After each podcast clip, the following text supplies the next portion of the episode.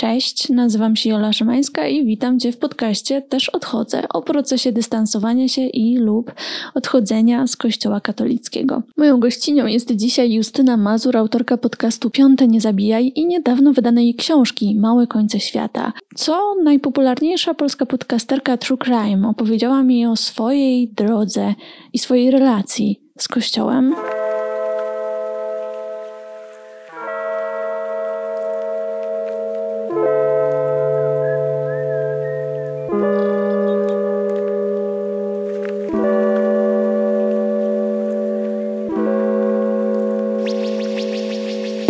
Cześć Justyna. Cześć Jolu. Dziękuję, że zgodziłaś się ze mną porozmawiać i tak się zastanawiam, czy moje zaproszenie było dla ciebie dużym zaskoczeniem? Było y, zaskoczeniem, że w ogóle y, wiesz o moim istnieniu, ale było przede wszystkim olbrzymim zaszczytem bo tak sobie parę razy myślałam, że najbardziej na świecie chyba bym chciała z Tobą porozmawiać właśnie o wow. różnych rzeczach, które nas łączą. I było to dla mnie zaskoczenie, ale takie bardzo pozytywne. Niesamowite, niesamowite, co mówisz. E, jest to dla mnie. To jest magia internetu, że tak. można się spotkać i że czasem wiemy o swoim istnieniu nawzajem z osobami, które myślą no, nieświadomie zupełnie, po prostu. Tak, to, to zgadzam się w stu procentach.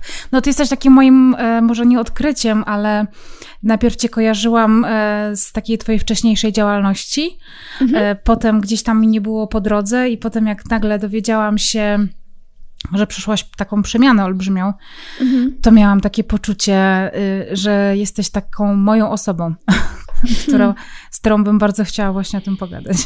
Więc tym bardziej się cieszę. Powiem ci, że po przesłuchaniu podcastu, o którym zaraz powiem, odcinka, o którym zaraz powiem, i, i po przeczytaniu dużych fragmentów Twojej książki, bo jeszcze zostało mi parę małych fragmentów do mhm. przeczytania, mhm. miałam bardzo podobne uczucia. Ale zacznę, zacznę od kilku komentarzy które mhm. chciałam Ci przeczytać. Samo zdjęcie w ikonce sprawiło, że prawie wypuściłam telefon z rąk. Ta historia to moja największa trauma i fobia, odkąd pokazywali te nagrania na religii w szkole. Moja zmora z liceum. Katecheta nam puścił dokument o niej w maturalnej klasie. Przez parę dobrych lat bałam się ciemności. Egzorcyzmy Annelise Michel zostały nam puszczone w liceum na religii przez księdza. Pamiętam, że kilka osób wyszło z klasy, bo nie dali rady tego oglądać, a może bardziej słuchać. Ja, mimo że miałam prawie 18 lat, przez kilka tygodni nie mogłam spać. Nawet spałam z siostrą w pokoju. Mowa tutaj o e, podcaście, o opowieści o Annelise Michel, dziewczynie, która e, według e, kościoła e, była opętana przez demony. Na, mhm. Nagrania z egzorcyzmów e, z jej udziałem stały się takim argumentem e, za egzorcyzmami, za Czy ich takim sensem. w ogóle dowodem, który miał całkowicie je potwierdzać. Tak bym dokładnie, dokładnie. I ta opowieść o niej no, stała się niezwykle nośna, niezwykle no także przerażająca i ona była podstawą także do y, nakręcenia filmu o egzorcyzmach Emily Rose. Ty wzięłaś tę historię i rozczłonkowałaś, czy rozłożyłaś na czynniki pierwsze, pokazując ją od zupełnie innej strony. Y, dla mnie osobiście było to super ważne i chciałam o tym porozmawiać, ale też chciałam mhm. zapytać Czym dla ciebie było, była praca nad tym materiałem i nad tą historią? I czy to dla ciebie było w jakiś sposób terapeutyczne także? Tak, myślę, że tak, chociaż e, dla mnie.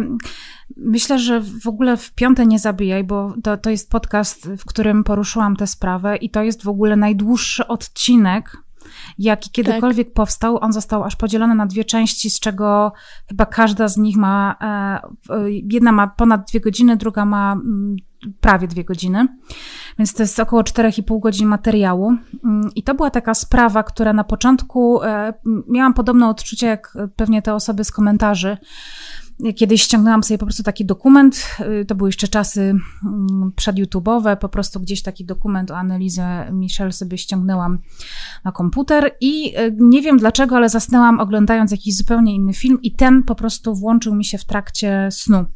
Mhm. E, no i oczywiście obudziłam się w momentach, kiedy w tym dokumencie puszczano taśmy analizę i ja po prostu obudziłam się jak w najgorszym koszmarze. Te głosy, jeszcze gdzieś tam lektor, który mówił mi, co się dzieje, mhm. to było naprawdę, czułam się jakbym trafiła do piekieł i, pod, i, i, i ta historia mnie w tym momencie tak złapała, tak zagardło wręcz, że to jest takie straszne. A to już był taki moment w moim życiu, kiedy ja nie do końca chodziłam do kościoła mhm. z różnego, z różnych względów, ale już byłam troszkę dalej od kościoła. Y, natomiast to była taka, taka sytuacja, która mnie na moment do tego kościoła znowu tak przyciągnęła, ponieważ no przecież to jest niemożliwe, żeby to się wydarzyło przypadkiem, albo żeby to nie miało e, jakiejś takiej właśnie demonicznej ręki, powiedzmy, mm. żeby tam, że tam jakiś demon nie przyłożył ręki. Bardzo się bałam, byłam bardzo zlękniona po tym dokumencie. I ta historia gdzieś e, bardzo często do mnie wracała, szczególnie gdzieś w takich sytuacjach, w których na przykład ktoś odkrywał tę historię i pojawiały się te okropne zdjęcia, analizę takie już e, przed... Z końca życia. Tak, e, tak, z końca życia, kiedy ona po prostu wygląda jak więzień Auschwitz na przykład. Mhm. Jest cała w ranach, jest wychudzona, ma niesamowicie zapadnięte oczy, a mimo wszystko widać, jaka to, jaka to była taka delikatna, widać tam to jej delikatność. Ona nie wygląda jak upiór, chociaż z drugiej strony wygląda jak upiór. I kiedyś zaczęłam się tą historią bardziej interesować pod kątem takim racjonalnym, jakby szukając sobie takiego racjonalnego wytłumaczenia. Dobrze, jeżeli nie demon, to co tam się mogło wydarzyć? I kiedy zaczęłam sobie właściwie już tak, na taki swój nawet rozum i korzystając ze swojej wiedzy, nie wiem, ze studiów psychologicznych, e, czy z jakichś książek, e, które przeczytałam, czy w ogóle z takiego własnego życiowego doświadczenia i wiedzy na temat chorób psychicznych, różnego rodzaju zaburzeń, psychos, tego, jak wielki na przykład, jak wielkie spustoszenie może e, w naszym organizmie, nie wiem, zasiać stres, czy w ogóle jakakolwiek inna choroba, na przykład neurologiczna czy psychiczna, mhm. no, zaczęłam na tę historię patrzeć zupełnie inaczej. Natomiast ona gdzieś tam przez lata wracała znowu jako taka creepypasta, czyli słuchajcie, była dziewczyna, która po prostu była egzorcyzmowana i jadła, e, pluła pająkami, jadła ściany, e, lewitowała i po prostu jest taką legendą, no tak, taką, nie wiem, tak jak... Miejską legendą. Dokładnie, miejską legendą i wszyscy opowiadają sobie te historie z takim dreszczykiem emocji, sensacji, A kiedy y, przeczytałam sobie jedną z książek, właśnie y, jest niewiele książek na ten temat, ale jedna z nich, e, to muszę, już zapomniałam tego tytułu, ale ona się po prostu nazywa Egzorcyzmy Emil, y, matko, nie Emily Rose, tylko Egzorcyzmy Annelizy y, Michel. Też ta książka jest jednym z głównych źródeł. Y, to zaczęłam na tę sprawę patrzeć w ten sposób, że czego nie było w dokumentach katolickich, które zapewne e, właśnie to są te filmy dokumentalne, które puszczano dzieciakom w szkołach, czy nawet w mhm. liceum, nie było mowy o tym, że Annelizę ma za sobą, e, czy miała za sobą niesamowicie długą historię leczenia psychiatrycznego, neuro neurologicznego. I taką też historię miał e, ksiądz, który ją egzorcyzmował. Który... Tak, dokładnie. Tak. Dokładnie. Był chory na schizofrenię, czego też nawet już teraz mam ciarki, jak ja o tym myślę. To po prostu była e, sytuacja, no też takiej bardzo bogobojnej rodziny, w której takiej, gdzie rodzice urodzili się jeszcze przed wojną, dzieci w latach 50., 60., w takiej małej niemieckiej, bardzo mocno katolickiej miejscowości, e, gdzie na przykład, tak jak Annelize była najstarszą córką, chociaż jej starsza siostra zmarła co też było dla tej rodziny wielką tragedią, i wtedy się jeszcze bardziej stali y, gorliwi, e, to dla rodziny było dużo bardziej e, przyswajalne to, że ich córka jest opętana, niż to, że jest chora psychicznie. Jest dziewczyną, najstarszą córką, która pierwsza powinna wyjść za mąż, mm. zostać wydana za, ten, za, za mąż właściwie, urodzić dzieci, e, założyć dom, chodzić do kościoła. To, to, to było w ogóle absolutnie niedopuszczalne, że ona może zostać starą panną, no bo wiadomo było, że nikt się e, z wariatką, to też jest cytat oczywiście, absolutnie nie nazywam tak osób chorych psychicznie, ale nikt się nie urodzi, e, nikt się nie ożeni z wariatką. I dla nich to było chyba największe odium, więc e, wydaje mi się, że jednym z takich mechanizmów, który tam kierował całą rodziną i osobami, które gdzieś tam były z tą sprawą związane bliżej lub dalej, to właśnie to takie przekonanie, że, że to musi być jakaś robota demona, tym bardziej, że właśnie ksiądz, który e, zajmował się analizą, sam był y, ciężko chory i to miał, miał taką dość ostrą schizofrenię w przebiegu, co oczywiście też wyszło dopiero po wielu latach gdzieś tam na światło dzienne. Jest nawet taka historia nie wiem czy kojarzysz, takich dwóch sióstr bliźniaczek, które były Szwedkami, pojechały na wycieczkę na Wyspy Brytyjskie i obie zaczęły się przedziwnie zachowywać, to znaczy wbiegały na autostradę, wpadały pod koła samochodów.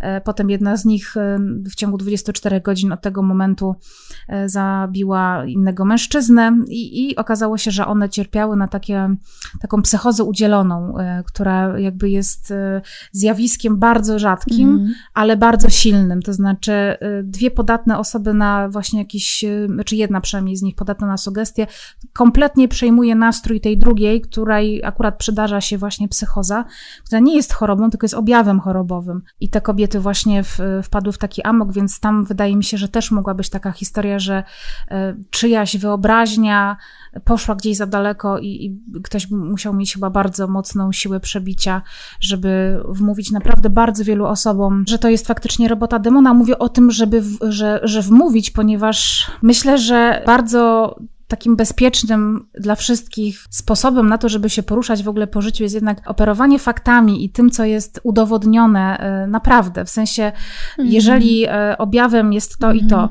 e, jeżeli jest stwierdzona choroba taka i taka, to mm, w momencie, w którym na przykład, tak jak wiele osób po odcinku powiedziało mi, dobrze, a jak skomentujesz fakt, że ona na przykład pluła pająkami? Nie ma takich dowodów, nie ma żadnych zdjęć, które by to obrazowały, mimo że jest mnóstwo innych zdjęć.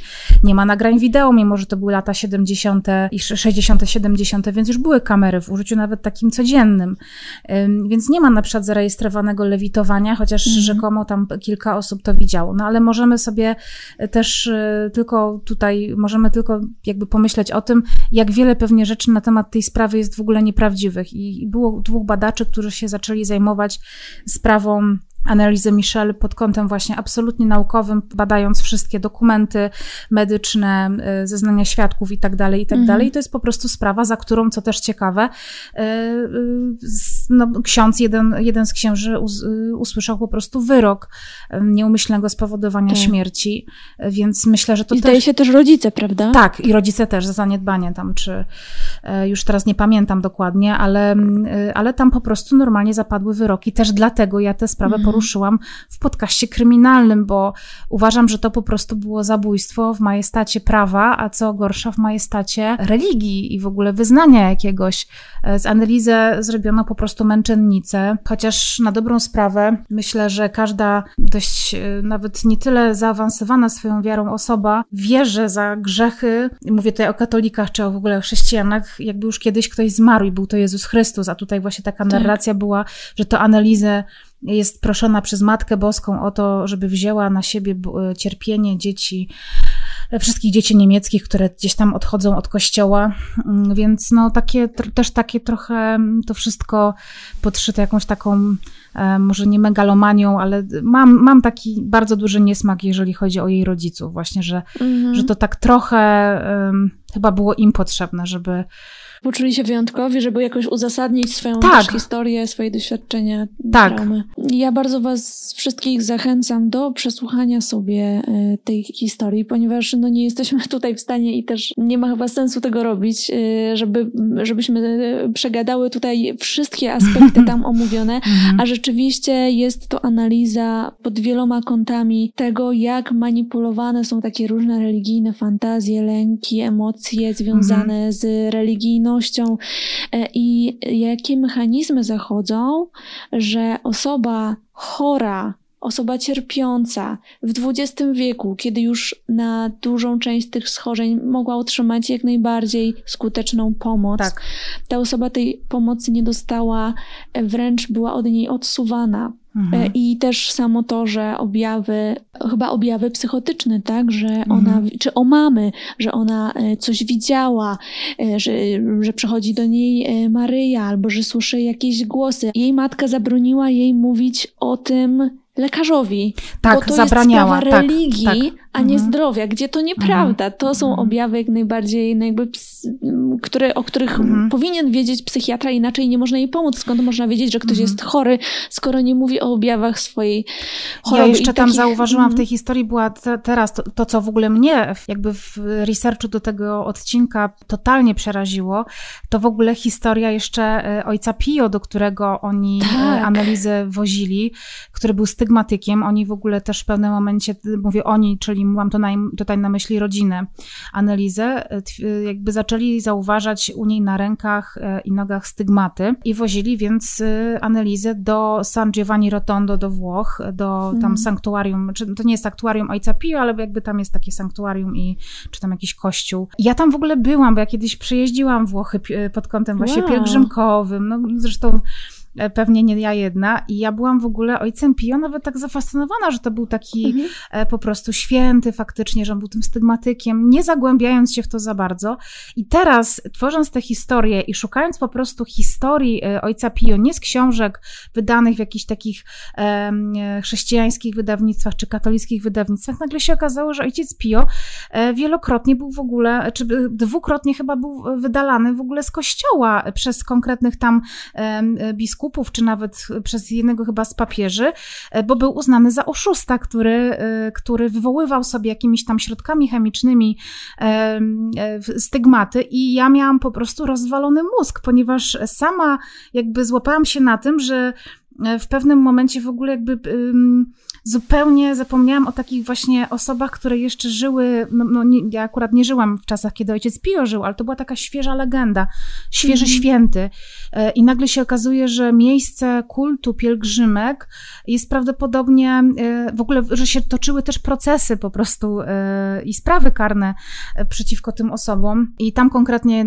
któryś z papieży, już nie pamiętam teraz, który, to jest akurat do sprawdzenia, ojca Pio znowu wcielił do kościoła, oczyścił go z zarzutów, no i uznał go za świętego, czy nie wiem, czy on jest, czy on jest beatyfikowany, czy święty, ale wydaje mi się, że jest święty ojciec Pio. Nie wiem, to jest akurat tutaj być może powiem teraz błąd, być może jest tylko błogosławionym, ale w każdym razie e, właśnie wydaje mi się, że to, co ty powiedziałeś, że oni nie dość, że e, te e, stany jej psychotyczne i w ogóle takie objawy schizofrenii, czy in, też padaczki, bo ona też cierpiała na padaczkę, to też warto tutaj wspomnieć, więc prawdopodobnie niektóre ataki, które były postrzegane jako właśnie znowu momenty opętania, gdzie ona się wiła w konwulsjach, miała nadprzyrodzoną siłę, najprawdopodobniej były silne ataki epilepsji. To też y, mam takie wrażenie, że niektóre objawy były u niej wzmacniane, ponieważ e, wiem, że często osoby, które mm, y, są chore na schizofrenię i na przykład mają różnego rodzaju omamy, to uczą się z nimi żyć, bo one nie do końca znikają. One na przykład mogą być złagodzone przez leki, ale mhm. na przykład jeżeli ktoś widzi jakąś postać gdzieś, to musi się nauczyć z nią żyć.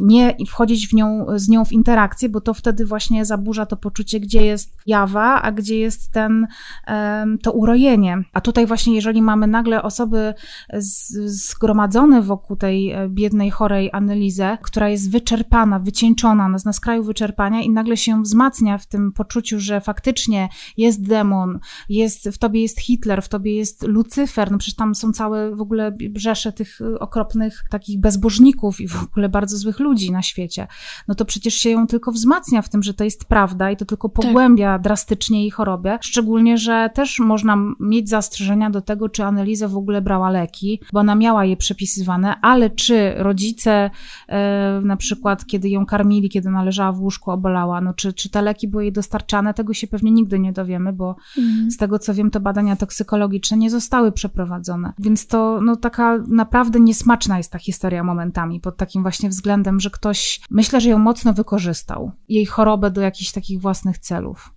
Z tego, co opowiadasz, rozumiem, że też właśnie e, spotkałaś się z tym filmem, e, a tym bardziej już przygotowywałaś się do, do nagrania, to już mhm. na pewno, e, będąc już w głowie swojej niezależna od, od mhm. religii, od wiary. Mhm. A powiedz mi, czy ty kiedyś byłaś w życiu straszona szatanem, demonami, Ach, no, zagrożeniami duchowymi? Bo to raz. Ja w ogóle do tej pory, czy może nie do tej pory, ale mam takie, mm, już teraz tego nie mam, ale miałam nawet jeszcze całkiem niedawno takie, mm, takie coś, że miałam taką bardzo silną obawę. Mój pies tutaj miałczy. miałam taką bardzo silną obawę, że jak na przykład powiem sobie nawet tak szeptem, że nie wierzę w Boga, to, to coś się naprawdę takiego strasznego stanie, że okay. ja bardzo tego pożałuję, że na przykład będę miała jakiś wypadek samochodowy, albo że zostanę ukarana jakąś chorobą, albo że coś naprawdę takiego się fatalnego stanie. I to no, miałam naprawdę, no, no nie powiem, że wczoraj, ale jakieś dwa czy trzy lata temu jeszcze miałam takie naprawdę silne myślenie.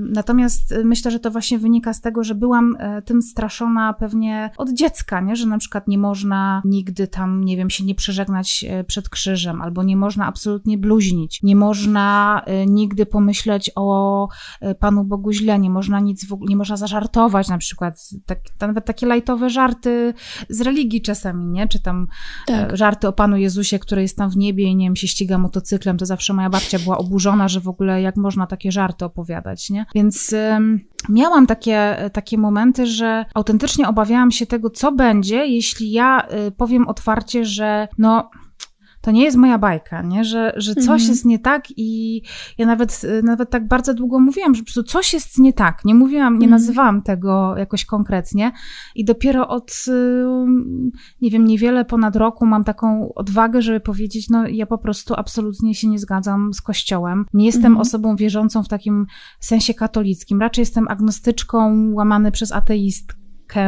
chociaż też nie zgłębiłam jeszcze takiej e, idei ateizmu tak mm, mocno. Natomiast na pewno nie zgadzam się z tymi wpojonymi latami rzeczami, chociaż przyznam szczerze, że z jednej strony jest to bardzo uwalniające, ale z drugiej strony przyznam szczerze, że utrata wiary jest potwornie wielką stratą w życiu, moim na przykład. Ja, ja mhm. odczuwam bardzo dużą stratę. Tak jakby mi ktoś po prostu wyrwał bardzo ważną część mojego życia, E, i po prostu nie ma jej, no i tyle. Mhm. A skąd się wzięłaś w kościele? Jak to się zaczęło? No, wzięłam się pewnie z jakiegoś 86 roku, kiedy ktoś mnie ochrzcił, rodzice, ale takie pierwsze świadome momenty, no to są głównie z babcią. E, mhm. Kiedy chodzimy do kościoła, babcia chodziła na wszystkie raty, jakieś nabożeństwa majowe, więc ja naprawdę bardzo dużo czasu w dzieciństwie spędzałam w kościele i bardzo lubiłam w kościele być, bo można było śpiewać, był fajny ksiądz, ja też zawsze siedziałam w pierwszej ławce, mm, nie wiem, udawałam księdza. No taką byłam raczej taką dziewczynką, którą gdzieś tam w tym kościele zauważali, więc ja się też tam dobrze czułam, trochę jak na występach. No a potem po prostu z rodzicami chodziłam do tego kościoła co niedzielę, potem zachorował mój ojciec, więc jeździliśmy do Częstochowy bardzo często, do tego kościoła zaczęliśmy też chodzić na inne nabożeństwa, takie jak nowenny, jakieś pierwsze piątki. Pamiętam, że w, całe Triduum Paschalne to, to, to od, ja byłam właściwie w kościele od Wielkiego Czwartku i wychodziłam w niedzielę, tak to pamiętam, że mhm. nawet się nabawiłam kiedyś e, poważnego schorzenia kości ogonowej, to autentycznie było od siedzenia na e, twardych ławkach, e, takimi godzinami wysiadywania w tych ławkach. No i to już mi się mniej podobało, ale jakby nadawało to mojemu życiu taki rytm, te święta też były jakieś takie bardzo ważne. No i to są takie moje wspomnienia. Ostatnie takie wspomnienie, kiedy ja się czułam bardzo mocno zjednoczona z Kościołem, no to był 2004 rok i śmierć, nie, piąty rok i śmierć Jana Pawła II. Mhm. E, to pamiętam, że też byłam wtedy bardzo dużo w kościele, tak sama z siebie. Ale to nie było dla ciebie, bo z tego co słyszę, to nie było dla ciebie, że po prostu chodziłaś, bo rodzice cię zabierali, tylko w tym było coś takiego twojego? Bardzo byłam, ważnego dla tak, ciebie było to dla mnie ważne. Myślę, że nie na takim poziomie świadomym jakiegoś, jakiegoś rozwijania duchowości, ale ja się czułam e, w tym kościele jako e, taki nieodłączny element tej wspólnoty. Mhm. Natomiast ja nigdy nie należałam do jakichś takich, e, nie, nie byłam takim oazowym dzieckiem, nie byłam nigdy w żadnego rodzaju służbach, takich jak, nie Marianki, u nas były Marianki, nie wiem, czy w okay. innych częściach Polski. Są takie dziewczynki, które chodzą i tam sztandarami machają. E, no nie mogą być ministrantami, no to są Mariankami. Dzieci Maryi, o tak to się nazywało, przepraszam. Mm -hmm. Dzieci Maryi, potocznie Marianki. Nawet nie byłam w żadnym kościelnym chórze, ale chodziłam na coś takiego jak spotkania młodzieży. One właśnie odbywały się w piątki. To był w moim przypadku to było tak, że w kościele, do którego ja chodziłam, były dwa takie bardzo fajne licea, no więc to też tak trochę chyba bardziej towarzysko, e, że tam byli no, chłopa, e, chłopcy i można było po prostu może trochę poszerzyć swoje zainteresowania, no ale z kolei zaraz po tych spotkaniach, potem w sobotę chodziłam rano na taką ochronkę i tam z kolei pomagałam wydawać posiłki takim dzieciom z biednych rodzin. Mm. No ja byłam, po, i potem w niedzielę szłam normalnie do kościoła na mszę, potem we wtorek na nowennę, no i więc byłam w tym kościele cztery dni w tygodniu. Wow. A twoja mama uczyła katechezy w szkole? E, tak, moja mama, uczy, moja mama uczy katechezy, czy teraz już jest, została dyrektorką szkoły i nie ma tych lekcji, mhm. natomiast e, ona poszła na teologię, w, to nie było tak, że ja się urodziłam w domu, gdzie mama była katechetką, tylko okay. ona, jak ja byłam mniej więcej na przełomie gimnazjum i liceum, poszła na studia teologiczne i dopiero po ukończeniu tych studiów zaczęła uczyć katechezy w szkole, ale wtedy ja już byłam na studiach, na drugim roku studiów, więc okay. ja się nie załapałam na ten moment. Kiedy... Okay. Natomiast y, no, żyłam w takim przekonaniu, że religia jest czymś tak ważnym w naszym domu, że moja mama poświęca naprawdę pięć lat swojego życia, bo ona była piątkową studentką i była wybitna po prostu na tej teologii i to po prostu była nauka. Ja nawet nie wiedziałam, że taka nauka istnieje, że można się po prostu nauczyć rzeczy o Bogu. To jest ciekawe. To, to jest ciekawe.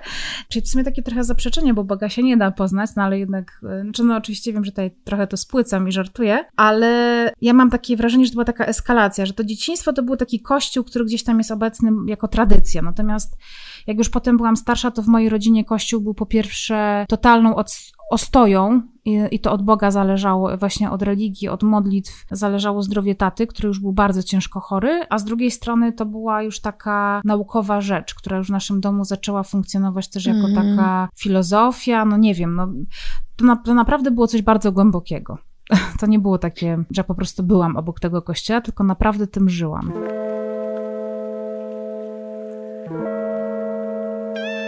Ten podcast nie mógłby powstać bez wsparcia moich matronek i patronów w serwisie Patronite. Dlatego każdy odcinek jest dla nich dostępny z tygodniowym wyprzedzeniem. Jeżeli tylko chcesz wesprzeć moją pracę i poznać innych ludzi, którym na niej zależy, możesz do nich dołączyć na patronite.pl/jola Szymanska. Zapraszam.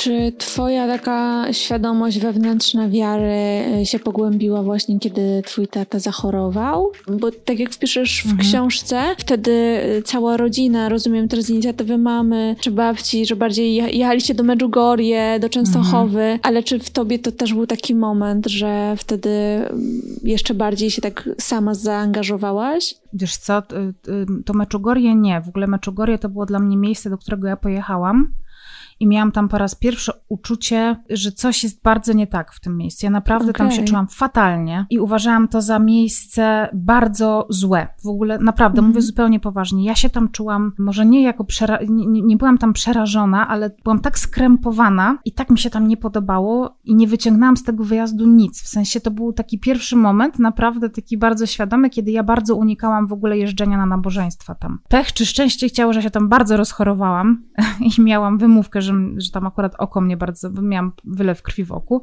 czego nikt nie wiedział, to potem się okazało, że bardzo jakimś tam poważnym schorzeniem, no yy, więc pomyślałam sobie, że to jest też dobra wymówka, żeby tam siedzieć, bo tam już po prostu się wysiadywało w tym kościele po 8-12 godzin. No i te objawienia takie dziwne, że wirujące słońce, że jakiś pulsujący krzyż, e, jakieś znikające e, rzeczy, jakieś latające, że, jakieś latające ten płonące nawet Nie przemawiało to do ciebie, no, takie magiczne. No po prostu, mhm. wiesz, ile ludzi ludzi tam może być i nagle wszyscy doznają jakichś cudów i w ogóle dlaczego mm. ja tego nie widzę, dlaczego nie ma żadnych nagrań z tego. Nagle jest jakieś sześć czy tam cztery osoby, już nie pamiętam ile tam było tych dzieciaków, to oczywiście dzieci doznały tych objawień, które mają te objawienia i nagle po prostu taka totalna wieś pośród niczego, bo to było, ja byłam tam w 99 roku, naprawdę absolutna rudera, nagle jest po prostu takim imperium pielgrzymkowym, no oczywiście później zaczęłam sobie to w ten sposób mm, jakby rozkminiać, natomiast ja pamiętam, że powiedziałam mojej, e, mojej rodzinie, że tam po prostu było okropnie, że mi się tam nic nie podobało, a z kolei właśnie część rodziny była zachwycona, że to było takie miejsce faktycznie modlitwy i skupienia, a dla mnie to był po prostu totalny jarmark ludzi, którzy byli na mszy i kompletnie nie byli na tej mszy, w sensie w niej nie uczestniczyli, mm. bo cały czas gdzieś te głowy latały, szukały tego, e, tam wiecznie ktoś dostał takie, tak, cudów, tam bez przerwy były takie, wiesz, rzeczy jak e, taki ludzie popadali w jakieś takie ekstazy. No to po prostu kompletnie dla mnie takie przerażające i odpychające. Byłam taka zakłopotana wielokrotnie. Natomiast e, choroba mojego taty i w ogóle to takie modlenie było dla mnie e, takim ukojeniem z jednej strony. Mhm. Natomiast nie wiem, czy to pogłębiało moją wiarę. On bardziej, myślę, że to była taka już totalna desperacja, że ja już zaczęłam takie robić umowy z Bogiem, że na przykład nigdy, nigdy nie złamię tam, nie wiem, już przykazania o czystości, tylko błagam tam, uratuj mi tatę, nie? Albo na przykład nigdy więcej nie napiję się alkoholu, tylko właśnie jeżeli tata tam dostanie rok więcej życia. I takie tam różne. Więc to było takie chyba no takim, nie nazwałabym tego jakąś taką świadomą, pogłębioną wiarą, mm. bardziej trzymaniem się takiej strategii, że trzeba się modlić, modlić, modlić, modlić. Mm. Natomiast to wszystko upadło w momencie, w którym po pierwsze zachorował też bardzo, czy no już Jan Paweł II umierał i mój tata, e, to też w książce pisze o tym, bo to był dla mnie straszny moment, że on pamiętam podczas e, takich e, jak właśnie relacji z tej, z tej śmierci Jana Pawła II, że on jeszcze nie umierał, już było bardzo źle, powiedział na głos przy nas wszystkich, że on zawierza swoje życie, czy swoje cierpienie, swoją chorobę, swoje życie i zdrowie właśnie papieżowi, żeby tylko on przeżył. I ja byłam wtedy taka załamana, że ja się tak modlę o tego mojego tatę, a on robi bezmyślnie takie coś i że to na pewno teraz ma taką moc sprawczą, takim myśleniem, mm -hmm. że on po prostu wypowiedział jakieś zaklęcie. No i kiedy papież zmarł, to pomyślałam sobie po raz pierwszy, że to w ogóle nie działa że przecież on, że on to, że on tak powiedział Bogu, nie? Żeby, żeby ten papież przeżył i przecież to nie może być tak, że Bóg tego nie wysłucha. Znaczy jakieś takie, wiesz, no poryte myślenie, ale miałam takie właśnie, że, że po pierwsze on to zrobił, po drugie ten papież jednak umarł. Ja byłam absolutnie przekonana, też miałam takie myślenie magiczne, że papież no nie umrze, no że stanie się jakiś taki cud świata, wiesz, że coś tam się stanie z tym papieżem. Mówię tutaj o Karole, o, o tak. Karolu Wojtyle. No i to się nie stało, potem rok później zmarł tata i już nie miałam takiego poczucia nagle wspólnoty z Kościołem. Wręcz nie wiem, czy to było jakieś takie szczeniackie oburzenie się na to, czy po prostu byłam wyczerpana tą wieczną modlitwą. Ja, mm. ja po prostu w pewnym momencie miałam takie poczucie totalnego upokorzenia.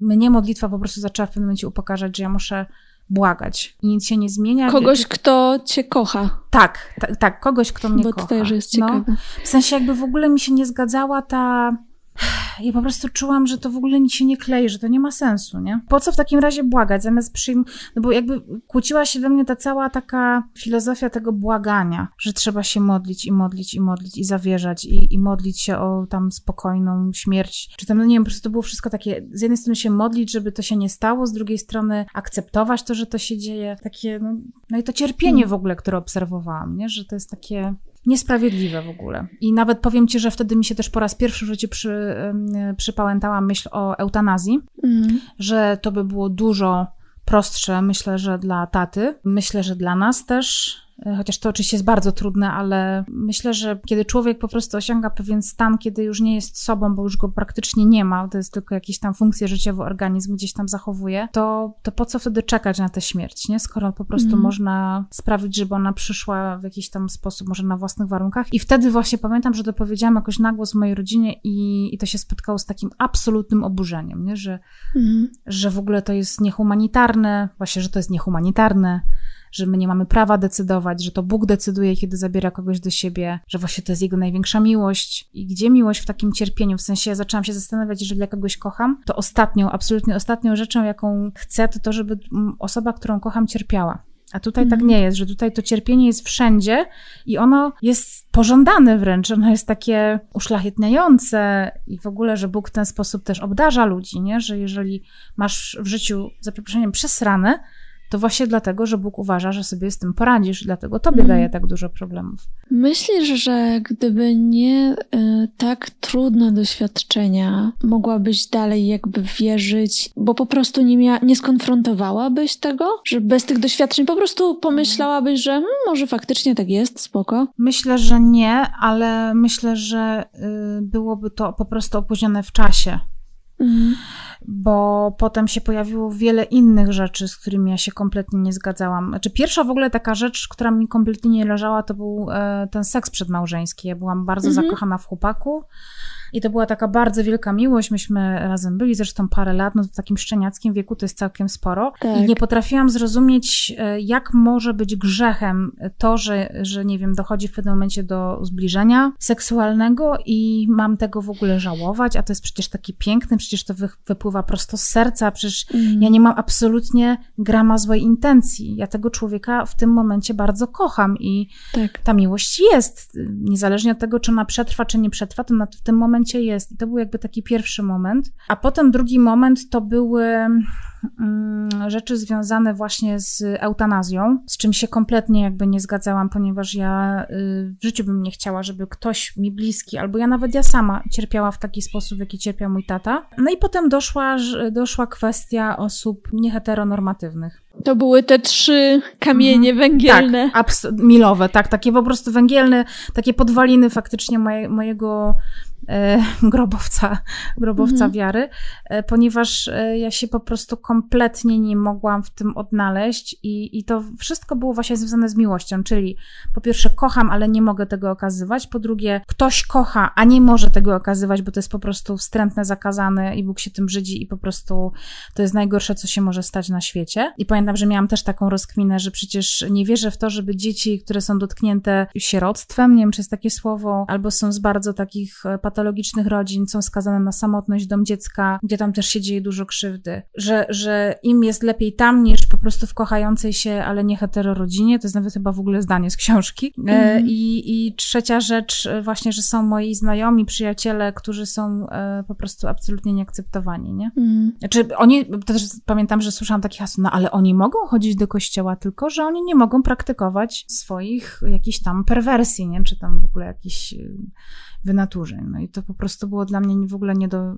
nie do przeskoczenia, nie? No tak, że potępia się czyny, a nie człowieka. No to Dokładnie. jest tylko takie, ale w sumie de facto okazuje się... Przede wszystkim zabraniasz inaczej. człowiekowi bycia sobą, bo wydaje mi się, że w ogóle w, re, w religii chrześcijańskiej e, chodzi o to, żeby być dobrym człowiekiem mhm. i żeby być, żeby miłować bliźniego. I to jest chyba główne jedyne przesłanie tak na dobrą sprawę Jezusa Chrystusa. Miłujcie się wszyscy, tak jak ja was umiłowałem. No i niestety y, potem wszystko to, co gdzieś tam narosło wokół, jest tak jakby kompletnym zaprzeczeniem. Ja w ogóle naprawdę y, wciąż gdzieś tam czuję jakąś taką nutę sympatii do Jezusa, bo mi się naprawdę wydaje, że to, że to byłby taki gość, który dzisiaj, gdyby na, na, był na ziemi, to by po prostu myślę, że um, wszystkich kochał i pozwolił wszystkim po prostu być takimi, jakimi są, tylko żeby po prostu byli dla siebie dobrzy i byli w porządku. On jakby mm. chyba potępiał po prostu coś, co nazywa, może moglibyśmy nazwać jakąś nieżyczliwością, oszustwem, fałszem, a chociaż on i tak wszystkich na dobrą sprawę potem, on ich nigdy nie oceniał, nie? Też cała Maria Magdalena, ja, zresztą to jest moje imię z, z bierzmowania, ponieważ najbardziej mi się podobała jej historia jako świętej, czyli kogoś, kto był wykluczony kompletnie i został przyjęty e, mm. do najbliższego grona Jezusa i zostało mu wszystko wybaczone i ten człowiek się bardzo zmienił. To jest też taka postać, która się bardzo w swoim życiu zmieniła. Zresztą tak jak święty Paweł, który wcześniej był szawłem. I to były zawsze dla mnie takie, takie postaci, które mnie inspirowały i wydaje mi się, że to, co teraz nam jest znane jako religia chrześcijańska, czy, czy szczególnie mówię tutaj o katolickiej, no bo jakby w Polsce chyba tylko praktycznie o takiej możemy mówić, to to jest po prostu zupełnie inna bajka. No i ja, ja tej bajki w ogóle, no nie, nie przyjmuję. Mm. A w jakiego Boga ty wierzyłaś? Bo mówisz, że to był Bóg właśnie pełen miłości, ale co jeszcze o nim powiesz? Pełen miłości to był przede wszystkim Jezus. Mm. Natomiast y, w ogóle jakby w moim życiu ktoś taki jak Duch Święty, to, to jest w ogóle dla mnie taka postać. Aha, aha, jeszcze jest Duch Święty. No, zapomniałam. jeszcze jest Duch Święty. Pan Bóg był dla mnie taką postacią z jednej strony bardzo czułą, taką ojcowską, taką też jak, jak dziadek, ale z drugiej strony to czasami mi się objawiał jako taki bardzo bardzo surowy mm, sędzia. Mm. I tutaj się przebijał ten Stary Testament, chociaż ja byłam mocno taka nowotestamentowa. E, no ale wydaje mi się, że to ten właśnie Bóg e, jednak mimo wszystko był taką postacią w moim życiu, która jednak sprawiała, że się gdzieś tam trzymałam w ryzach i niejednokrotnie się obawiałam różnych konsekwencji związanych z wiarą. Natomiast taką najbardziej przyjazną mi postacią to w ogóle myślę, że to nawet się trochę śmieje, to był anioł stróż. Mhm. Czyli w sumie postać najbardziej magiczna w ogóle. I to była zawsze moja ukochana modlitwa z dzieciństwa i czasami jak nawet, y, nie wiem, mam jakieś problemy ze snem, to sobie mówię tę modlitwę jako taki wiersz, który mnie po prostu, nawet nie traktuję tego jako taką magię, tylko coś, tak jak dziecko dostaje mleko przed snem, nie? To ja sobie mówiłam zawsze e, właśnie modlitwę do anioła stróża i czasami mi się nawet zdarza tak ją sobie po prostu, rzadko, naprawdę rzadko, ale czasami mi się zdarza ją tak po prostu powiedzieć jako taki głask samej siebie przed snem, nie? Mhm. Coś, co przez wiele lat tak. było jakoś kojące po prostu Tak, bardzo ciebie. kojące, no. Ale to jest fajne, co mówisz, bo widzisz, można przestać wierzyć, można wyjść z kościoła i wiele osób, no pewnie w ogóle wszyscy w takiej sytuacji mają bardzo duży problem z tym, jak na nowo tę swoją duchowość mm. zagospodarować, jak się odnaleźć, a tak naprawdę można powtarzać y, jakieś modlitwy, które były dla nas kojące czy uspokajające. To może z czasem przyjdzie coś innego mm i mhm. żeby być takim na siebie otwartym, podoba mi się to, co mówisz. To, to jest w mhm. sumie, dlaczego nie? Wiesz, co mi się w ogóle wydaje, że modlitwa w takim, y, czy ja to tak, ja dużo o tym myślę, wydaje mi się, że modlitwa w takim w ogóle zamyśle pierwotnym miała być nie błaganiem, tylko formą po prostu medytacji i, i przez tę medytację zbliżasz się do Boga, a nie klepaniem zaklęć, bo mnie to czasami straszliwie irytuje właśnie, no nie chcę tutaj mojej babci w żaden sposób obrażać, ale właśnie babcia myślę, że ona no też ma prawo do tego, już jest też osobą w, w takim zaawansowanym wieku. Ona po prostu modli się codziennie, mówi cały różaniec, to jej zajmuje kilka godzin mhm. e, i po prostu mówi cały czas e, zdrowaś Mario, łaski pełna i tak dalej, i tak dalej. I to jest tak jakby, ja mam wrażenie, że to jest, że wiele osób postrzega takie właśnie modlitwę przez pryzmat zaklęcia, że trzeba powiedzieć teraz to, zrobić to. Nawet wczoraj oglądałam jakiś dokument kryminalny o jakimś księdzu, który miał poświęcić czyjeś mieszkanie i zabrakło mu wody święconej, więc musiał wrócić, odprawić rytuał poświęcenia wody, żeby ona działała. No dla mnie to jest po prostu coś, to się moim zdaniem niczym nie różni w ogóle od kart tarota, czy od jakichś w ogóle innych takich czarów marów. To jest takie bardzo magiczne i to jest takie zaklę... właśnie to są jakieś zaklęcia. I ja się na przykład z tym w ogóle duchowo nie zgadzam. To w ogóle nie jest jakby moja mm -hmm. duchowość, ale takie powiedzenie czegoś dobrego gdzieś tam w przestrzeń, w ogóle drugiemu człowiekowi, czy w ogóle takie bycie, y, ja na przykład uwielbiałam się modlić w ten sposób, że klękałam, miałam łóżko przy parapecie, a miałam okno na całą panoramę Zabrza, bo ja pochodzę z Zabrza i akurat nie było żadnych bloków przede mną, ale widziałam w oddali takie światełka i sobie zawsze klęczałam, patrząc się w to okno na tym dziesiątym piętrze, w to ciemne miasto i po prostu to była modlitwa i nawet czasami tak rozmawiałam z Panem Bogiem, no, że, że tyle jest ludzi na świecie i, I tak po prostu miałam takie autentyczne takie myślenie w ogóle o ludziach, o, o, rzeczywistości, że tak życzyłam dobrze tym ludziom, że proszę, że właśnie, żeby był pokój na świecie. I to były takie, to takie słodkie, może naiwne, ale wydaje mi się, że to była chyba dla mnie taka najbardziej głęboka modlitwa e, niż te wszystkie właśnie jakieś zaawansowane pacierze, litanie. No nie wiem. Dlatego ten anioł stróż czasami jest dla mnie takim właśnie namiastką tego, co kiedyś tam gdzieś miałam. Co czujesz, jak sobie wspominasz siebie właśnie z tamtego czasu, modlącą się, e, hmm. patrząc w horyzont Zabrza. Co myślisz o tamtej Justynie? Myślę, że tamta Justyna miała dużo większy spokój w sobie niż w późniejszych latach. Myślę, że dopiero dzisiaj mam taki spokój w sobie, ale była na pewno wtedy bardzo przekonana o tym, że wszystko będzie dobrze, ponieważ ktoś czuwa i nie jest mi siebie szkoda z tamtych czasów. Wydaje mi się, że to też jest takie trochę chyba, to się łączy z tym, że ja byłam młodsza, też wszystkim się zajmowali rodzice, więc też Bóg się zajmował tym całym moim życiem, ale myślę, że te właśnie te wieczorne moje momenty z Bogiem to było coś, co mnie chyba bardzo tak pozostawiło z taką gdzieś tam furtką właśnie otwartą na jakąś taką głębszą duchowość, tym bardziej, że ja teraz biorę ślub i dla mnie bardzo ważne było to, żeby to nie był ślub taki zwykły urzędowy, który kojarzy mi się tylko z podpisaniem jakiegoś papieru, więc byłam przekonana, że jestem skazana tylko i wyłącznie na ślub w kościele, a już tak bardzo tego nie czułam i tak bardzo nie chciałam się y, wpisywać do kościoła i deklarować przede wszystkim, że wychowam dzieci w wierze mm -hmm. potencjalne, bo e, o ile ja jeszcze jestem w stanie ten ślub wziąć w kościele, byłabym w stanie, to już jakby na pewno nie zdeklaruję się, że wychowam dzieci w tej wierze. I wpadliśmy na pomysł, żeby wziąć ten ślub humanistyczny, który właśnie jest ślubem, gdzie generalnie jest miejsce na dużo duchowości, tylko takiej niezdefiniowanej żadnym konkretnym wyznaniem, organizacją. Jeżeli mam ochotę przysiąc Bogu, zresztą w ogóle sam, to też taka może wskazówka dla wszystkich e, wierzących, skonfliktowanych powiedzmy z Kościołem, to tylko chcę tyle powiedzieć, że, ak, że jakby akt małżeństwa, czy w ogóle przysięgę małżeńską składają małżonkowie sami, przy, e, sami przed sobą, czy przed Bogiem, tak, tak to powiem, że ksiądz nie jest w ogóle do tego potrzebny. Jedyne, no, oczywiście to nie będziemy mieli rejestracji gdzieś tam w konkretnym kościele, ale jeżeli robimy to przed Bogiem, to ten Bóg o tym wie, że jesteśmy małżeństwem. Więc tak tylko chcę powiedzieć, że ksiądz nie jest niezbędny do wzięcia ślubu e, kościelnego. Tak jakby. Mhm. To błogosławieństwo dają sobie tak, małżonkowie. Tak, małżonkowie, przyszli. tak. Chyba ważne jest, żeby był chociaż jeden świadek, natomiast generalnie to e, tak, to się składa przysięgę przed Bogiem nawzajem sobie, nie? Ksiądz jest tylko jakby takim pośrednikiem. On o tyle jest konieczny, że bez ślubu też y, cywilnego nie można zawrzeć ślubu kościelnego w Polsce. Tak, tak, tak. tak. Przynajmniej, więc, tak. więc ale można dla siebie symbolicznie oczywiście tę przysięgę złożyć bez księdza. Mhm. A powiedz, taki ślub humanistyczny, na czym on polega? Bo to jest ciekawe. Wiesz co, to mm, chyba nie ma czegoś takiego, że on się jakoś, że jest jakaś taka sztampa, jakiś taki szablon.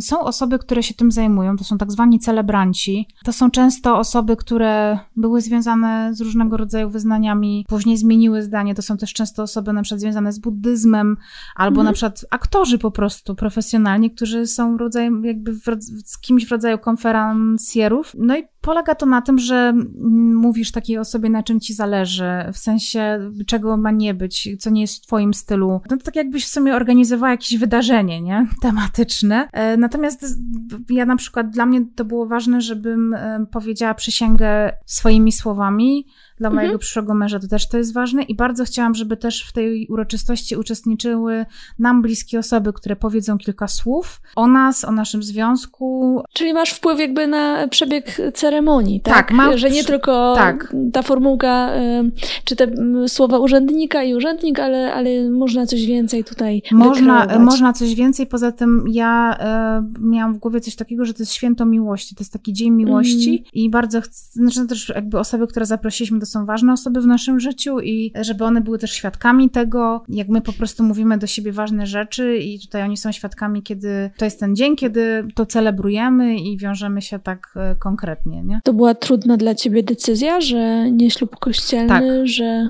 To była trudna decyzja wynikająca trochę ze strachu. Ja się po prostu bałam reakcji trochę bliskich. Zresztą ja słyszałam takie komentarze e, właśnie, że tyle babcia się modliła, nie? Albo mm. tyle razy byłyśmy w kościele. Tyle było tego wychowywania i to tak wszystko poszło na marne. Na marne? Na marne, no. Mm.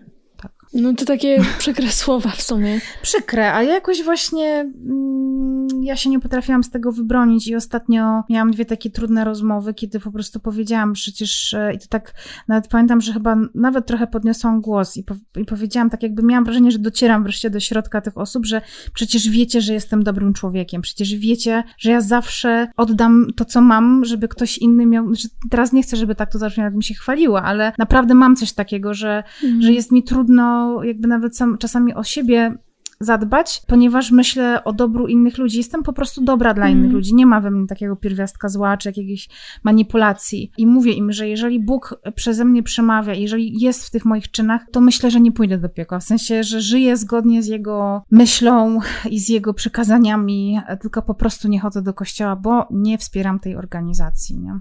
Więc jakby w ten sposób. A z jakimi reakcjami się w ogóle spotykałaś y, odchodząc z kościoła, kiedy to wychodziło na jaw, że, że się najpierw dystansujesz, mhm. a później, że już w ogóle nie chcesz w nim być? Kurczę. To był taki wachlarz y, i od różnych osób różne rzeczy słyszałam. Mhm. Moja babcia była przede wszystkim załamana, bo ona tak jakby w ogóle no to tak jakby koniec świata. Natomiast y, moja mama przez bardzo długi czas mówiła, że to jest po prostu totalne lenistwo, wygoda, jakby w ogóle takie kompletne niezrozumienie. Nie? Zresztą ja też mhm. tego za bardzo nie rozumiałam, po prostu no nie chciałam chodzić i to było takie, no nie chcę, tak jakby wszystko mi mówiło, że nie chcę. Natomiast jeszcze taka jedna z bliskich osób y, to była taka bardzo smutna, tak jakbym ja jej krzywdę zrobiła, przykrość mhm. jakąś sprawiła, że to jest takie, zawsze było takie przymknięcie oczu, taka, taka, taka takie kiwnięcie z dezaprobatą, z takim smutkiem, że co to będzie z, potem z moją przyszłością. Y, nawet dzisiaj widziałam jakiegoś tweeta, jakiegoś prawicowca, który, znaczy dobra, no nie będę tutaj też polaryzować, ale to faktycznie był jakiś y, polityk prawicy, który powiedział o tym, że nie rozumie kobiet ateistek, które powołują na świat dzieci, które są matkami matek ateistek, ponieważ skazują je na wieczny niebyt i w ogóle jakieś takie cierpienie, że co to w ogóle są za demoniczne osoby, nie? I mam wrażenie, że tutaj też był taki może moment takiego strachu, co to będzie ze mną, kiedy ja powiem Bogu, że, że w Niego nie wierzę, że się od Niego odwracam. Przecież to jest najgorsze. Jezus zawsze mówił przecież, że każdy, kto w Niego uwierzy, to tam Bóg go przyjmie i tak dalej, i tak dalej, a co się dzieje z osobami, które y, no, bluź, bluźnią, bo to jest takie mm, postrzegane przez y, chyba osoby wierzące jako bluźnierstwo, nie? Powiedzieć, że Boga nie ma, to jest bluźnierstwo przecież. Mhm. A jak się z tym czułaś? No strasznie się czułam, ponieważ jakby nie czuję, że wiesz, to jest tak jak z tą miłością, z tym seksem, że nie czujesz, żebyś robiła coś złego. A ja po pierwsze nie czułam tej obecności Boga w takim sensie, w jakim wcześniej go czułam, i też nie czułam, że to jest w ogóle jakoś przeciw niemu wymierzone. Po prostu tak, tak jakbym straciła, nie wiem, jakiś, jakiś zmysł, coś w tym stylu. To jest po prostu strata. To nie był u mnie jakiś wielki bunt. Bunt to mam jakby do instytucji kościoła w tym momencie, ale absolutnie to jest dla mnie wiara i kościół to są też kompletnie dwie różne rzeczy. Mm -hmm. Ja się czułam z tym bardzo źle, bardzo źle. A no. czułaś, że straciłaś też jakieś części tych relacji właśnie z tymi osobami? Wiesz co, na szczęście chyba nie, bo mam szczęście do takiej rodziny, że mam rodzinę, która jest mimo wszystko dość otwarta i niepotępiająca, mm. mimo że mocno związana z kościołem, ale mam w rodzinie taką jedną osobę w moim wieku, która była zawsze też mocno związana z kościołem i która w pewnym momencie wiem, że tak jakby zrezygnowała z tej naszej znajomości, a właśnie przez to, że ja już do religii miałam trochę inne podejście. Że jakby okay. to przestała być moja codzienność i tak chyba dla własnego dobra raczej tak. Natomiast na szczęście nie miałam nigdy takiego, yy, nie doznałam żadnego ostracyzmu mhm. ze strony rodziny. Myślę, że też trochę mi w tym pomogło to, że ja miałam trochę takie niepoukładane może życie osobiste i może ktoś tu też tak trochę, a Justyna to tam zawsze, zawsze coś nie tak, nie? Mhm. E, więc może... Nie wpisałaś się w kanon. No więc... nie, nie, nie, nie.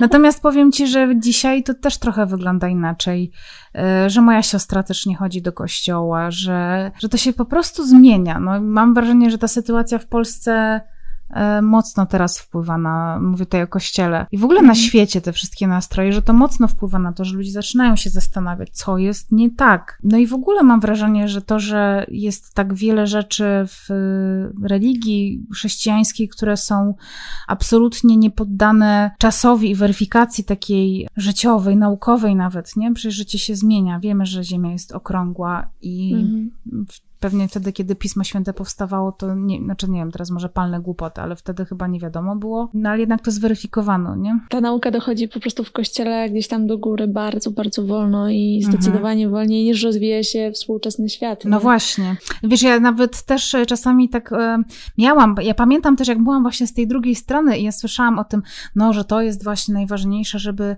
te tradycje podtrzymywać, że to jest taki mm. nasz fundament. I ja naprawdę miałam takie poczucie, że, że trzymanie się tych fundamentów jest dla nas najlepszą drogą, bo to jest właśnie to, w czym świat, na czym świat stoi. I miałam takie poczucie, że, że właśnie w ten sposób możemy ocalić, nie wiem, siebie jako ludzkość, jako cywilizację. A potem po prostu zaczęłam żyć.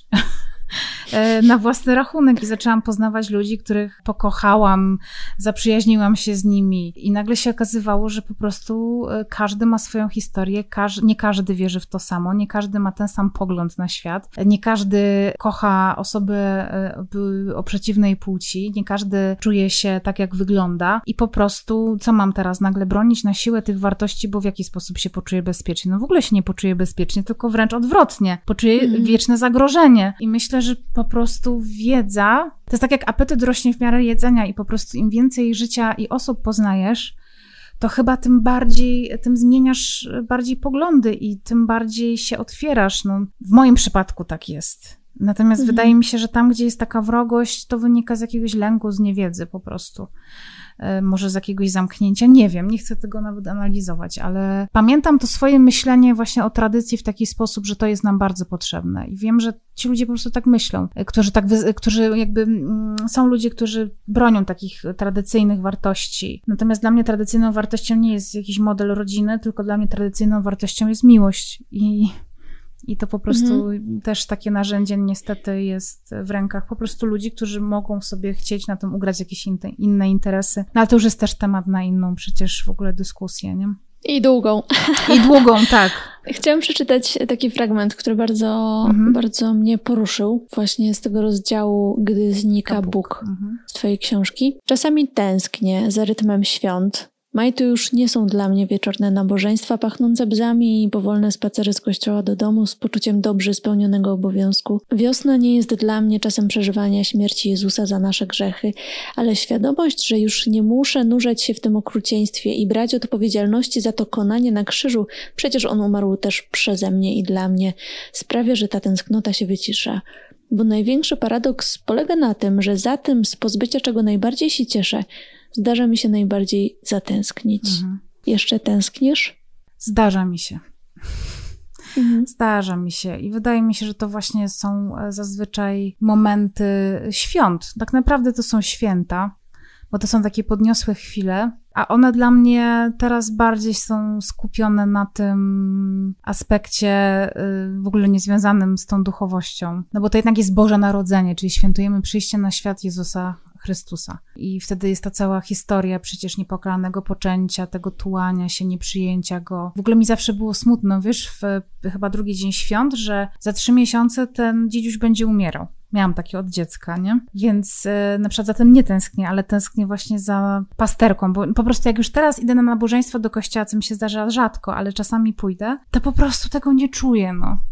I za, mhm. tym, za tym, że tego nie czuję, tęsknię. O tak, że nie umiem się w to tak zaangażować. Po prostu brakuje mi tego, znaczy brakuje mi, tęsknię za tym, za takimi chwilami, kiedy było to dla mnie coś, w co ja wierzyłam. Tak samo, no, chciałabym jeszcze raz nie uwierzyć w świętego Mikołaja, żeby naprawdę pomyśleć sobie, że ktoś mi przyniósł te prezenty, wiesz, tak, tak. Y, lądując na parapecie. To jest taka tęsknota. To jest taka tęsknota chyba za jakąś taką... Zamarzeniem. Zamarzeniem, tak. No, to nie jest taka tęsknota za czyjąś sprawczością, czy że ja się czuję opuszczona, to w ogóle nie jest to uczucie. To jest raczej -hmm. takie, za, no takim, za, za takim marzeniem za taką bardziej może poczuciem jakiejś magii, takiej, mm. wiesz, czegoś... Niesamowitości. Niesamowitości, tak, jakiegoś absolutu.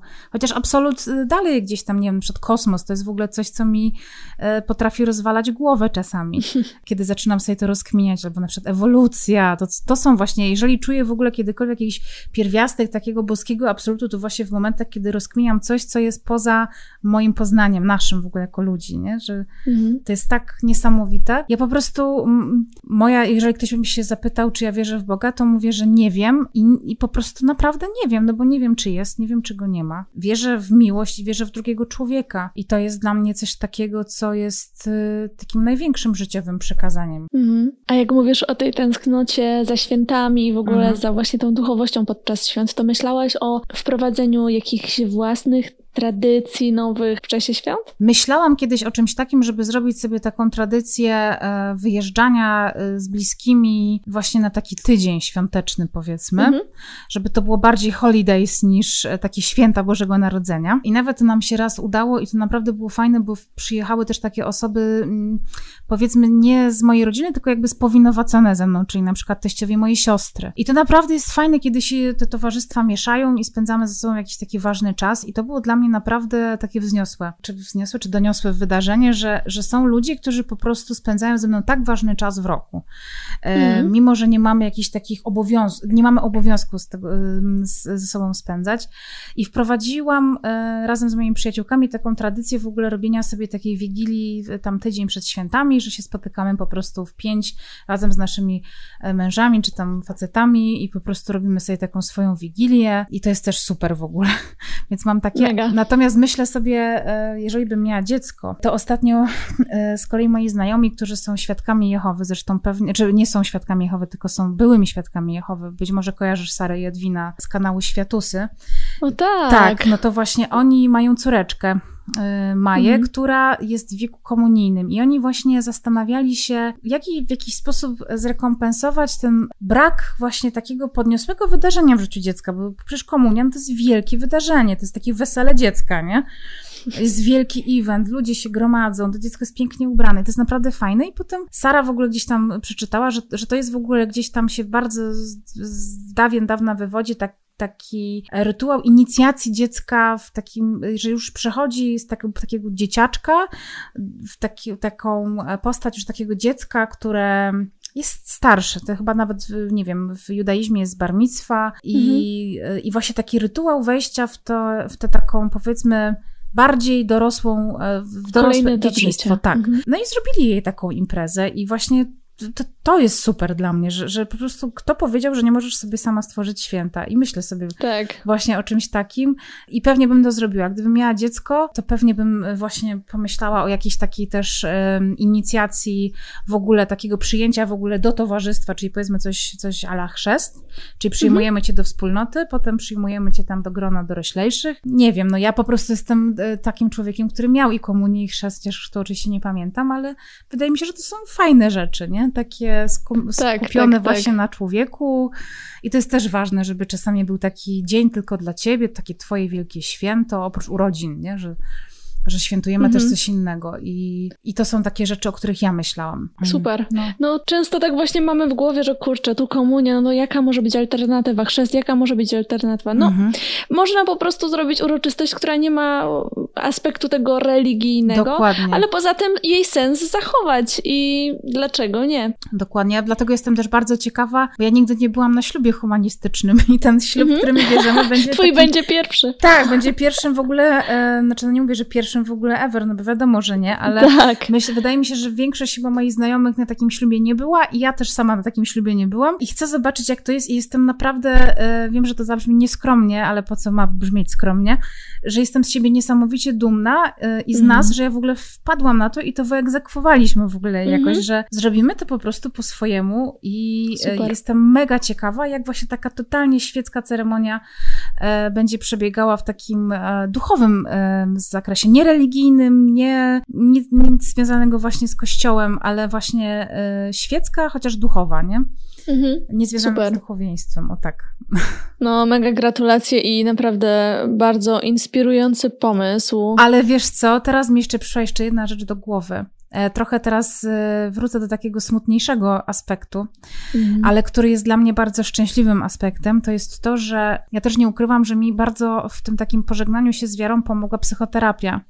Kiedy mhm. zaczęłam rozumieć takie mechanizmy generalnie przerabiania pewnych rzeczy, czyli na przykład, jeżeli coś zrobiłam kiedyś źle, no to po prostu szłam do spowiedzi, spowiadałam się, puk, puk, pokuta, wiesz, do widzenia i już z tym nic nie robiłam. Ja wiem, że mhm. idealna y, spowiedź jest wtedy, kiedy żałujesz, zadośćuczynisz i tak dalej, ale jednak dostawałaś znowu coś do wypowiedzenia, co załatwiało problem. Tak. I mogłaś być oczyszczona. Ktoś ci po prostu mówił, dobra, już luz. Wiesz, odpuszczał ci ktoś, nie? I jak zaczęłam zauważać w ogóle, że jest coś takiego jak odpowiedzialność i to dopiero wtedy zrozumiałam chyba znaczenie tego słowa, czym jest odpowiedzialność, to pomyślałam sobie, że to jest po prostu coś, czego mnie nigdy i na religii nie nauczono i w kościele o tym się nie mówi. I to jest taka jedna rzecz, która, która bardzo mi gdzieś tam też zmieniła w głowie dużo. A druga rzecz to jest taka, że nie, nie żyję w, w takim wielkim poczuciu winy, w jakim żyłam zawsze. Mhm. Właśnie w, tej, e, w tym poczuciu winy, że przez ciebie czy tam przeze mnie Jezus umarł, albo dla ciebie i dla mnie, a ty wciąż śmiesz popełniać różnego rodzaju grzechy. Albo na przykład właśnie takie poczucie wstydu, kiedy, no to mnie totalnie zryło, powiem ci szczerze, psychikę, jeżeli chodzi o takie podejście do seksu, w ogóle do seksualności, do swojego ciała, E, że to jest coś tak strasznie wstydliwego i w ogóle to spowiadanie mm. się z tego obcemu człowiekowi, to jest tak cholernie nienaturalne, to jest tak wchodzące głęboko w człowiek, w sensie to jest takie przekraczanie granic okropne, moim zdaniem na, na granicy jakiegoś molestowania w ogóle. No bo masz, uczysz się tego, że, że ktoś może tam wejść, możesz go wpuścić i on może z tym zrobić co chce. Tak, tak de facto jest, tego uczy spowiedź. Tak, dokładnie i jeszcze musisz tego żałować, mimo że to jest tak, tak niezgodne z tobą. I potem na przykład zaczęłam czytać różnego rodzaju rodzaju e, reportaże, czy jakieś takie powiedzmy antyświadectwa osób, e, które były na przykład w seminariach. Jest też świetna książka, nazywa się Celibat. Tak, Marcina Wójcika. Tak, dokładnie. Bardzo I to była książka, która mnie totalnie zmiażdżyła. Ona po prostu mm. była, to jest w ogóle, no na, nawet nie mam słów, co ta książka ze mną zrobiła. I y, jak słuchałam tych historii, jak to jest wbrew człowiekowi, jak to jest wbrew naturze, wbrew takiemu zdrowiu psychicznemu, to po prostu, no nie może z tego być nic dobrego, a to z kolei też nie, nie wynika, to nie jest od Boga, tylko to jest gdzieś od organizacji, która tak. gdzieś tam to robi. No nie, no po prostu tak, tak bardzo się cieszę, że nie mam właśnie tego poczucia winy i że czuję wreszcie, że jestem odpowiedzialna za własne życie i że mm. po prostu sama się, to jest czasami dużo trudniejsze, to jest w ogóle dużo trudniejsze niż mm -hmm, wyspowiadanie się. Mm -hmm ale to jest tak e, bardzo e, sprawcze, tak o wiele mocniej jest to, takie daje ci poczucie w ogóle kontroli nad życiem, władzy, wolności też władzy. No to są takie może brzydkie, brzydkie skojarzenia, ale po prostu masz życie w swoich rękach i to jest myślę, że bardzo ważne. No tak, bo liczysz się z tym, że jeżeli coś zrobisz, będzie mieć to swoje konsekwencje, mhm. E, a nie, że od razu, że na przykład jakieś demony coś tam zrobią albo coś tam, no nie, tak. że to jest zupełnie inne myślenie o, o sobie takie, no bez lęku, tak? Czy bez, bez tego y, spodziewania się właśnie niespodziewanych jakichś rzeczy, które e, niezależnie od nas działają, a my jesteśmy tacy bezradni mm -hmm, i mm -hmm, kurczę, dokładnie. to jest super, co mówisz. Dziękuję. Chciałam ci e, przeczytać Mhm. Pięć takich zagrożeń. Czy słyszałaś w ogóle o nich? Mhm. Czy, czy ostrzegano cię, że jeżeli odejdziesz z kościoła, to to się wydarzy? Więc pierwsze mhm. takie ostrzeżenie brzmi: bez kościoła nie da się żyć, bo to najpiękniejsze miejsce i są w nim wspólnoty robiące prawdziwe dobro. Nie usłyszałam czegoś takiego. Dobra, mit, czy mit, ostrzeżenie numer dwa, to w kościele są najwspanialsi ludzie i prawdziwi przyjaciele. Poza mm. kościołem takich przyjaciół nie znajdziesz. Nie, to tego też nie słyszałam. Czy ja, czy wiesz co, jeżeli ktoś mnie ostrzegał, to to było tak dawno temu, że ale dobra, czytajmy dalej. Ja tego nie słyszałam. Okej, okay, no okay, okay. dobra. Trzecie ostrzeżenie tylko w kościele są sakramenty, poza kościołem ich nie, jakby nie będziesz miała sakramentu, tak, więc tak, to... to to słyszałam. Nawet całkiem niedawno, z dwa miesiące temu. Było to dla ciebie jakąś y, czymś, co ci niepokoiło, nie. czego się bałaś? Oczywiście ja się trochę roześmiałam nawet, że, że i to właśnie wtedy też, y, nie wiem, spłynęła na mnie jakaś, y, no ktoś by powiedział, wiesz, Duch Święty na mnie spłynął wtedy. łaska. I powiedziałam tak, łaska i mówię, że przecież sakramentu małżeństwa i tak sobie udzielamy sami, więc w czym problem? więc, tak, więc to był taki... O co chodzi? Tak, miecz obosieczny. No. Dobra. Słuchaj, ostrzeżenie numer cztery. Tylko w kościele jest Bóg, prawda i miłość. No, tak. Tak, tak, tak. Z tym się spotkałaś? Z tym się spotkałam. I co, myślisz, że poza kościołem prawda i miłość też może się zdarzyć, czy nie bardzo? No, myślę, że moje życie pokazuje, że, że jest tego bardzo dużo poza kościołem. Mm. No i pięć. Poza kościołem doświadczysz wielkiej pustki. Tak, y, było. Y, usłyszałam to kiedyś z ust, Jezu, nie pamiętam kogo, chyba jakiegoś brata takiego. Nie, to był mój spowiednik. Poszłam do niego właśnie, jak już miałam tak trochę kiepsko i on mi tak powiedział, że no on to wszystko rozumie, ale tam cię czeka pustka na zewnątrz.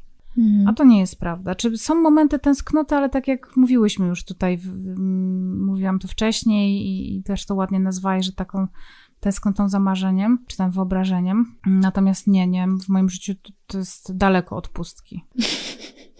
Ale był taki etap bardziej, czy to czasem wraca po prostu to poczucie pustki, czy to był po prostu taki etap właśnie tej żałoby? Żałoby raczej, zagubienia? wiesz, to takie, mm. ja byłam taka w ogóle zagubiona, to raczej było takie kompletne zagubienie, że ja się po prostu mm. bałam jakichś takich właśnie strasznych konsekwencji, prawie piorunów mm. z nieba, nie? Ale to, okay. E, natomiast y, pustka mi towarzyszy w życiu, jeżeli chodzi o moje życie, no to raczej w, w, ja cierpię też na zaburzenia lękowe i na mm. taką nawracającą momentami depresję, więc wtedy czuję pustkę, ale wiem, że to jest po prostu choroba, to nie ma nic wspólnego mhm. z brakiem Boga y, w moim życiu, więc nie odczuwam pustki przez to, że mm. nie ma w moim życiu kościoła i mnie nie ma w kościele. To absolutnie nie, mm. absolutnie nie. Bardzo się cieszę, że udało nam się porozmawiać.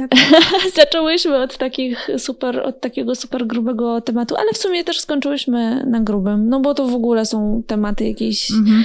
jedne z tych najgłębszych, -hmm. więc bardzo Ci dziękuję, że, że się otworzyłeś na to, żeby ze mną porozmawiać, żeby mi Ja też w ogóle Ci bardzo dziękuję, że w ogóle o tym chcesz rozmawiać, bo uważam, że to jest bardzo ważne i bardzo potrzebne takim osobom, które po prostu się wahają, że gdzieś to czują e, pod skórą, ale nie potrafią albo tego nazwać, albo nie chcą e, zrobić nikomu przykrości, bo to też czasami jest takie myślenie, ja nie chcę nikomu robić przykrości, już tam będę po prostu, mm. co mi szkodzi, nie? A ja jednak jestem wielką zwolenniczką życia w zgodzie z samym sobą, samą sobą, więc... I nie męczenia się. Tak, dokładnie. Jeżeli też szukacie wsparcia w takim momencie, czy jakiejś nowej po prostu perspektywy, to ja Wam bardzo polecam e, książkę Justyny Małe Końce Świata, w której znajdziecie i cały rozdział, ale także w innych rozdziałach wątki związane z tym procesem tak naprawdę mm. wychodzenia z religijności, dystansowania się do niej, no i bardzo, bardzo wszystkim, którzy kiedykolwiek byli straszeni demonami albo przy których mm. rozmawiano o egzorcyzmach, bardzo polecam odcinek podcastu Piąte Nie Zabijaj pod tytułem Jaką twarz nosi zło, tak, tak, chyba, tak, jeśli się nie ma zło. Jaką twarz ma zło, chyba, tak. Mhm. Wielkie dzięki. No i pięknego, cudownego ślubu, wszystkiego najlepszego. Dziękuję bardzo. Na pewno zdam Ci relację, jak było. Na tej duchowej, świeckiej uroczystości. Dzięki. Bardzo dziękuję.